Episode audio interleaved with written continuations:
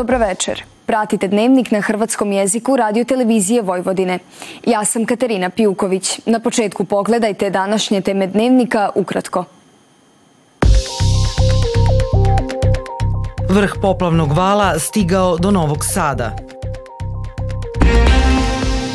Poljoprivrednici u Srbiji u ovoj godini mogu zatražiti povrat akcize koju su platili na dizel i biogorivo.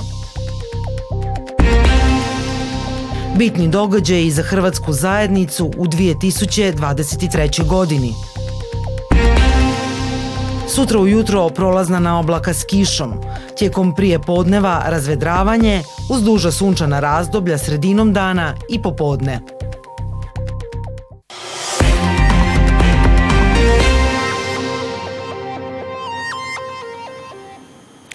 Već nekoliko tjedana vodostaj Dunava raste. U Novi Sad će tijekom dana ili večeri stići vrh plavnog vala Dunava, a vodostaj bi trebao biti oko petsto sedamdeset šest centimetara.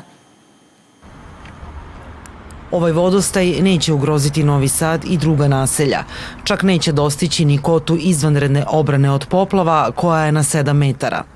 Rijeka je ušla u dijelove Šodroša, Ribarskog otoka i Kamenjara, kao i na štrand i donju razinu keja. Ovo spada u redovitu situaciju, jer se radi o koritu Dunava i ne uvodi se izvanredna obrana, dokle god je voda prije nasipa. U Mađarsku je vodostaj već opao ispod redovite obrane od poplava, odnosno za oko metar i pol. Tako da se ovakav pad Dunava očekuje u dijelu kroz Vojvodinu početkom sljedećeg tjedna. Koalicija Nacionalno okupljanje, čiji su osnivači Srpski pokret dveri i Srpska stranka zavetnici, objavila je da je prestala postojati tridesetog prosinca dvije tisuće dvadeset treće. godine, na dan kada su na pojedinim biračkim mjestima ponovljeni neregularni izbori. Republičko izborno povjerenstvo jučer navečer poslije ponovljenih izbora za narodne zastupnike na osam biračkih mjesta objavilo je rezultate parlamentarnih izbora. Prema Ustavu i zakonu pred Srbijom je sada proces konstituiranja nove opštine, a zatim i formiranje nove vlade. Poljoprivrednici u Srbiji u ovoj godini mogu zatražiti povrat akcize koju su platili na dizel i biogorivo, jer je prvog siječnja stupio na snagu novi pravilnik koji uređuje to područje. Zahtjev za ostvarivanje prava na refakciju plaćene akcize na motorno gorivo koje se koristi u poljoprivredne svrhe podnosi se u Upravi za agrarna plaćanja izborom i popunjavanjem odgovarajućeg elektroničkog obrasca zahtjeva u online formi, neposredno u okviru softverskog rješenja e-Agrar.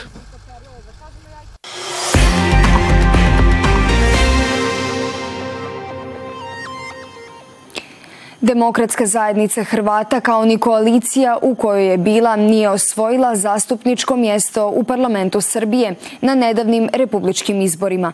To predsjednik stranke Tomislav Stantić na konferenciji za novinare izrazio je razočarenje takvim ishodom glasovanja.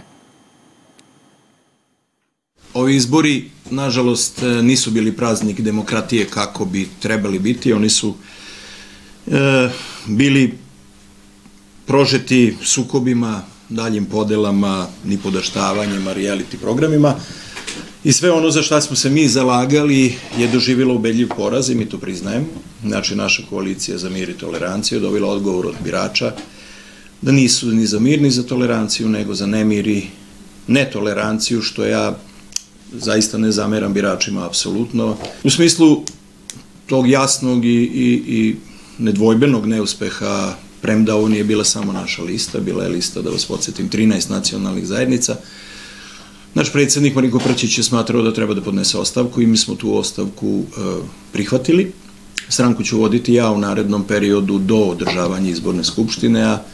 Ono što je također nama veoma važno i što je veoma porazno je da je Hrvatska zajednica doživjela ubedljiv poraz na izborima. Ja moram biti iskren, da smo očekivali da bar neko, bilo liste koji smo mi formirali, bilo liste koje je gospodin Žigmanov formirao, osvoji neki mandat, međutim to se nije desilo. Završetak i otvorenje Hrvatskog doma Matice, početak gradnje dva nova vrtića, premijerne predstave i održani godišnji koncerti, uspješni upisi prvašića. Niz je događaja koji su obilježili prethodnu dvije tisuće dvadeset treću. O tim i drugim ostvarenjima te planovima u novoj godini govore nam u kratkoj anketi predstavnici hrvatskih institucija i udruga. Završetak i otvorenje Hrvatskog doma Matice, u kojemu su sudjelovali premijer Hrvatske i premijerka Srbije, nesumnjivo je događaj godine, ističu u čelništvu ha em bea. Gotovo jednaku važnost pridaje se potpisivanju sporazuma o suradnji s hrvatskim županijama potkraj prosinca, kojim se osigurava stalna finansijska potpora hrvatskoj zajednici.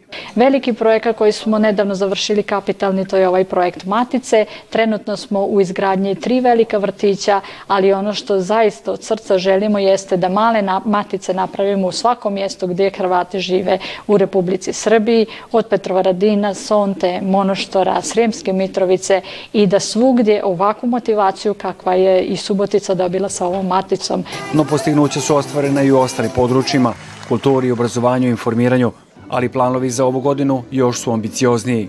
Imao sam čast i priliku uraditi i logo za Maticu, Hrvatski dom. Imao sam priliku raditi i sedam slika koje se nalaze u prostorima Hrvatskog doma Matice. Imao sam priliku raditi i kalendar za dvije tisuće dvadeset četvrtu. godinu na jedan potpuno novi, drugačiji način koji se bavio hrvatskim domovima. Ono što nam je jako drago jeste da je ove godine veći odziv i veći broj djece u prvim razredima, a tako planiramo raditi promociju čim počne nova godina za upis u dvije tisuće dvadeset četvrtu. odnosno dvadeset petu.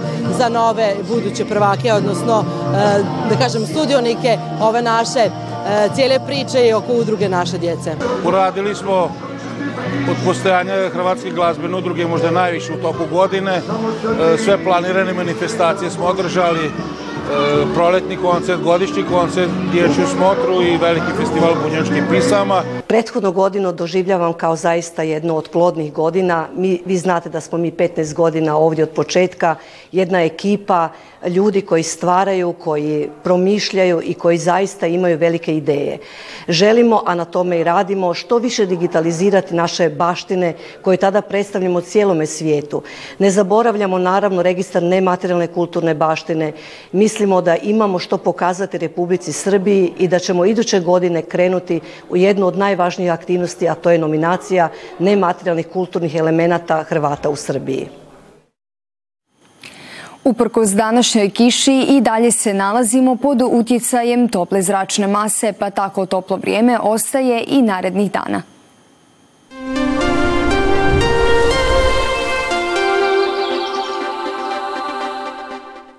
Sutra ujutro prolazna naoblaka s kišom zahvata Vojvodinu i brzo se premješta ka jugoistoku. Već tijekom prije podneva razvedrava se na sjeveru i zapadu Vojvodine, a zatim i u ostalim krajevima uz duža sunčana razdoblja sredinom dana i popodne. Temperatura ostaje iznad prosjeka. Vjetar ujutro umjeren južni i jugozapadni, a zatim zapadni i sjeverozapadni. Tlak ispod normale. Minimalna jutarnja temperatura od pet do sedam, a maksimalna od dvanaest do četrnaest stupnjeva Celzija. U petak suho sa sunčanim razdobljima i znatno toplije od prosjeka.